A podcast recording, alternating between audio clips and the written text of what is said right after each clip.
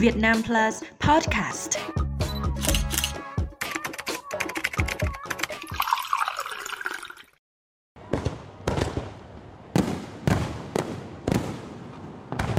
Tết là dịp để người Việt tỏ lòng thành kính với tổ tiên, hằng mong các vị tiền nhân cùng con cháu đón một mùa xuân mới an khang thịnh vượng.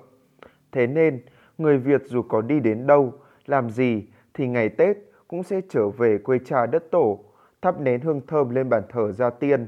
Cũng vì thế, bàn thờ ngày Tết trở thành trung tâm của ngôi nhà, trở thành góc xuân rực rỡ và thiêng liêng hơn cả. Xin chào các bạn, tôi là Đại Nghĩa. Hôm nay chúng ta sẽ cùng nhau tìm hiểu về ý nghĩa tâm linh và giá trị thiêng liêng của bàn thờ gia tiên trong mỗi gia đình người Việt Nam. Theo quan niệm truyền thống của người Việt, con người có tổ có tông, như cây có cội, như sông có nguồn. Bàn thờ là nơi thanh tịnh, thiêng liêng nhất trong mỗi ngôi nhà, thể hiện sâu sắc niềm tin tâm linh của người Việt, lòng hiếu thảo với tổ tiên, ông bà, cha mẹ, là sự tưởng nhớ công ơn sinh thành, dưỡng dục của các bậc tiền nhân. Bàn thờ được coi là cầu nối linh thiêng giữa cuộc sống hiện tại của con người với cõi thiêng của đất trời, là nhịp cầu vô hình, nối kết, giao hòa giữa hai cõi âm dương, đặc biệt là vào những ngày lễ dỗ và ngày Tết Nguyên đán cổ truyền. Là nơi ngự vị của các bậc tiền nhân trong gia đình. Bàn thờ thường được đặt ở vị trí trung tâm và cao nhất trong nhà.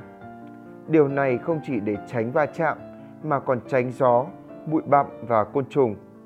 Bàn thờ gia tiên được giữ sạch sẽ để tỏ lòng hiếu kính của con cháu. Việc lau dọn bàn thờ luôn được thực hiện một cách cẩn thận, tỉ mỉ.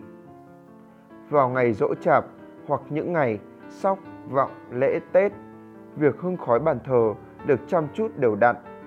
Những khi trong nhà có việc trọng đại như dựng vợ, gả chồng cho con, làm nhà, thi cử, người Việt đều thành tâm thắp nén hương thơm để khấn báo với tổ tiên và cầu mong tổ tiên phù hộ cho mọi việc thuận buồm xuôi gió.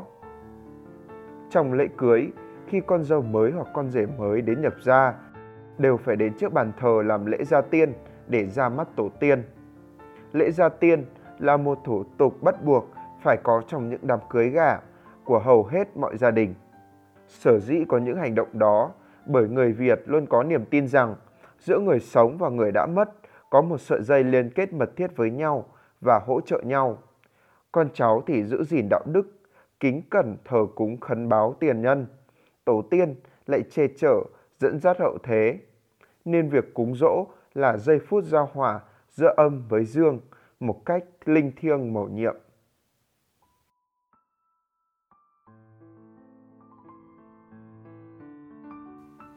Không phải đợi đến lúc năm hết Tết đến, nhân dịp dỗ chạp hay những ngày sóc vọng mới cần dọn dẹp và chăm chút góc tâm linh. Tuy nhiên, vào những ngày cận Tết mới thấy hết những không khí rộn ràng, tất bật của việc dọn dẹp, sắm sửa và bài trí bàn thờ. Tất cả đều thể hiện cho nhu cầu giao hòa, gắn kết mật thiết giữa thế giới hữu hình và thế giới tâm linh linh thiêng. Tùy phong tục của từng nơi mà bàn thờ ngày Tết của mỗi vùng miền sẽ bài trí không giống nhau, nhưng về cơ bản, bàn thờ sẽ được lau dọn sạch sẽ, bài trí những vật phẩm mang ý nghĩa khởi đầu một năm mới an lành may mắn. Với công việc này thì người nông thôn thực hiện sớm hơn người thành thị. Trước rằm tháng chạp, nhà nhà đã bắt đầu quét dọn gian thờ, đánh bóng các đồ thờ tự như lư hương, đỉnh đồng, chân nến và bày biện để chuẩn bị tiễn ông công ông táo về trời. Đối với người thành thị, ngày 23 tháng chạp, sau lễ cúng ông công ông táo, thì công việc dọn dẹp, trang hoàng bàn thờ mới được thực hiện.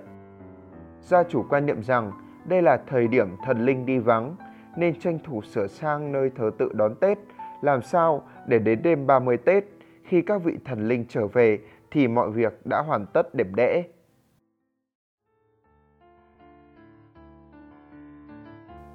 Trong cách bày biện bàn thờ, người ta thường bố trí vị trí cao nhất, chính giữa, phía trong cùng là nơi đặt bài vị. Bài vị là tấm bia gỗ lớn, ghi tên, thụy hiệu của người được thờ cúng. Nhà nào cầu kỳ thì bài vị sẽ được đặt trong một ngai thờ hoặc một khám thờ.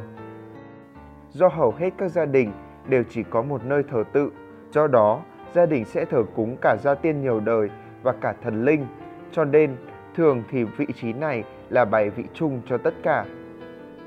Hai bên bài vị chung có thể bố trí hoặc bài vị hoặc ảnh thờ của những người đã khuất như ông, bà, cha, mẹ, tùy theo ngôi thứ mà đặt cho đúng, trái, phải, trước, sau. Trước các bài vị, bố trí lư hương. Gia chủ sẽ tùy theo kích thước bàn thờ để chọn lư hương phù hợp. Thông thường, để cho đẹp thì lư hương sẽ ở chính giữa có kích thước lớn nhất. Trên bàn thờ, nhất thiết phải có hai ngọn đèn hoặc đèn dầu hoặc nến để đốt lên mỗi khi hành lễ. Bên phải và bên trái xây bố trí thêm bình hương, lọ hoa, mâm bồng, đế đèn. Ngoài ra, tùy vào điều kiện của từng gia đình mà có thể thêm các đồ thờ tự quý khác như đỉnh đồng, chân đèn, song hạc. Tất cả đều phải bố trí trong khoảng không gian phía trước lư hương thấp hơn và phải sắp xếp sao cho cân đối theo nguyên tắc âm dương là tả dương hữu âm, tả nam hữu nữ. Hương dùng để thắp trên bàn thờ ngày Tết hoặc dùng hương vòng hoặc hương nén. Có nơi người ta dùng cây hương xào lớn, mục đích là để hương cháy lâu, duy trì liên tục trong các ngày Tết. Hoa trên bàn thờ thì có hoa cắm bình hoặc hoa bày trên đĩa. Đối với bàn thờ ngày Tết, người dân thường duy trì cả hai loại hoa này. Ngoài ra, để mang đậm không khí Tết cổ truyền, thường có một cành đào hoặc cành mai trong lọ sứ lớn. Các loài hoa được chọn để để lên bàn thờ thường là các loài hoa có mùi hương thơm như hoa huệ, hoa ly, hoa hồng, hoa cúc. Mầm ngũ quả là một phần không thể thiếu trên bàn thờ ngày Tết, với ý nghĩa tượng trưng cho số năm, đại diện cho ngũ hành, kim, mộc, thủy, hỏa, thổ, đại diện cho ngũ thường, nhân, nghĩa, lễ, trí, tín. Người ta chọn 5 loại trái cây có bố cục và màu sắc hợp lý để bày biện cho đẹp mắt. Đặc biệt, chuối và bưởi là hai loại quả không thể thiếu vì hai loại quả này tượng trưng cho vuông tròn, âm dương. Các gia đình sẽ tránh những loại quả có gai hoặc có mùi thơm quá đậm như mít hoặc sầu riêng.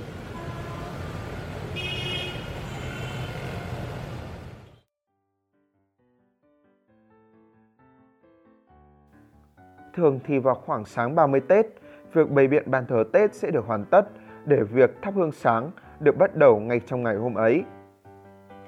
Tùy theo điều kiện kinh tế hay văn hóa từng miền mà trên bàn thờ có thêm cặp dưa hấu xanh, cặp bánh trưng hay bánh tét. Theo phong tục cổ truyền của người Việt thì bánh trưng bánh dày là hai thứ tượng trưng cho trời và đất. Nó cũng là thứ bánh làm bằng lương thực, tượng trưng cho sự ấm no, thịnh vượng là lễ vật không thể thiếu. Khi bày lễ, chú ý bày bánh theo cặp cho trọn vẹn quan hệ phụ phu hòa thuận. Ngoài các lễ vật trên, còn có thêm đĩa chầu cau, chén nước và các loại bánh trái, vật thực khác. Tết là ngày đoàn tụ, cũng là ngày sum họp với cả những người đã mất. Từ bữa cơm tối 30 Tết, trước giao thừa, các gia đình đã thắp hương mời hương linh tổ tiên, ông bà và những người thân đã qua đời về ăn Tết với con cháu. Từ đây cho đến hết Tết, hương khói trên bàn thờ gia tiên quyện với không khí thiêng liêng của sự giao hòa vũ trụ làm cho con người trở nên gắn bó với gia đình của mình hơn bao giờ hết. Để rồi sau Tết Nguyên đán, mọi người trở về với công việc thường nhật, mang theo những tình cảm gia đình đầm ấm, làm điểm tựa để bước vào một năm mới tràn đầy hy vọng tốt lành. Việt Nam Plus Podcast hôm nay đến đây là hết. Xin cảm ơn các bạn đã lắng nghe. Hãy theo dõi chúng tôi ở chuyên mục podcast báo điện tử Việt Nam Plus tại địa chỉ www.vietnamplus.vn và tại các nền tảng Google Podcast, Apple Podcast, Spotify, Podbrowse. Hẹn gặp lại các bạn trong các tập podcast tiếp theo.